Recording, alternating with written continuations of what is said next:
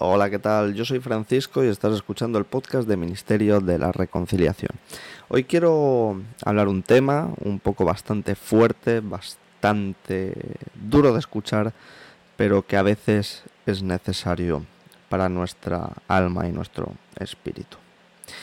Dice en Hebreos capítulo 10, versículo 26 en adelante, dice: porque si continuamos pecando deliberadamente después de haber recibido el conocimiento de la verdad, ya no queda sacrificio alguno por los pecados, sino cierta horrenda expectación de juicio y la furia de un fuego que ha de consumir a los adversarios. Cualquiera que viola la ley de Moisés muere sin misericordia por el testimonio de 2 o 3 testigos. ¿Cuánto mayor castigo pensáis que merecerá el que ha hollado bajo sus pies al Hijo de Dios y ha tenido por inmunda la sangre del pacto por la cual fue santificado y ha ultrajado al Espíritu de gracia? Pues conocemos al que dijo: mía es la venganza, yo pagaré. Y otra vez: el Señor juzgará a su pueblo. Horrenda cosa es caer en las manos del Dios vivo.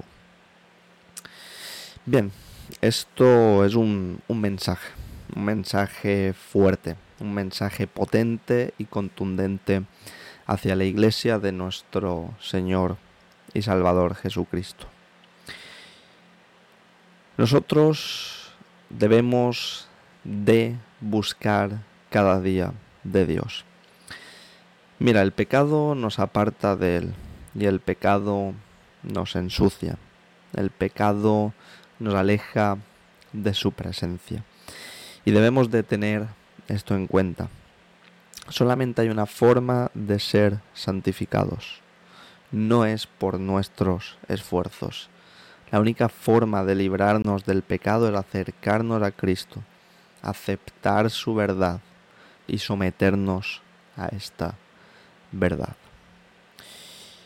Yo quiero que este mensaje, al igual que creo que ha impactado de una forma muy fuerte en mi corazón también, quiero que también impacte en ti de la misma manera, para que te dé un motivo, ¿no?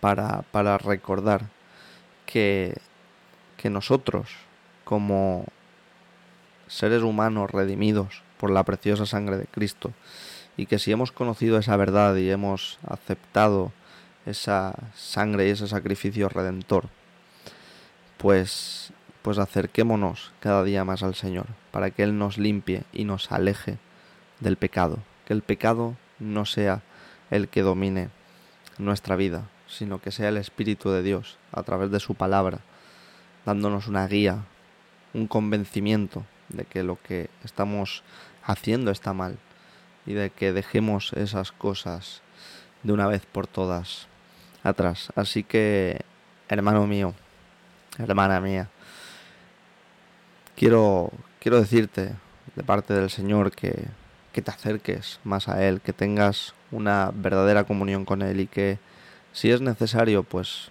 te arrepientas de todo lo que estás haciendo mal, de tu desobediencia, de tu pecado, y acerquémonos más a Él, porque horrenda cosa es caer en las manos del Dios vivo.